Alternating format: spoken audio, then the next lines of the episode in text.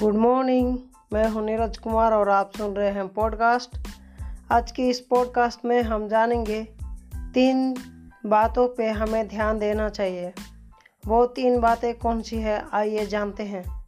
पहली बात, बातें करने से, लोगों से बात करने से और मिलने से कभी मत शर्माना। नहीं तो लोग सोचेंगे, ये कैसा है? इसे बात करना भी आता है या नहीं? मिला हुआ अवसर भी वैसे लोगों से छीन जाता है, क्योंकि सोचते हैं, ये अगर हमारे सामने बात नहीं करता तो दूसरों को सामने भी कभी बात नहीं कर सकता। इसीलिए हमें कभी भी बात करने से नहीं शर्माना चाहिए। दूसरी बात, जब बात हो खाने की तो कभी नहीं शर्माना चाहिए, नहीं तो इंसान भूखा मर जाएगा। तीसरी बात, जब बात हो पैसे कमाने की तो कभी मत शर्माना, क्योंकि काम काम होता है, कोई भी काम छोटा या बड़ा नहीं होता। जब इंसान काम पैसे के लिए करता है तो कोई भी काम छोटा नहीं होता। काम है, ये सोच के करना चाहिए।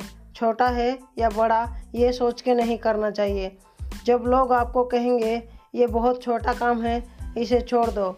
अगर आप ये बात को सुन के किसी भी काम को छोड़ दोगे तो समय पड़ने पर और ज़रूरत पड़ने पर आपको कभी भी कोई भी पैसा का हेल्प नहीं करेगा।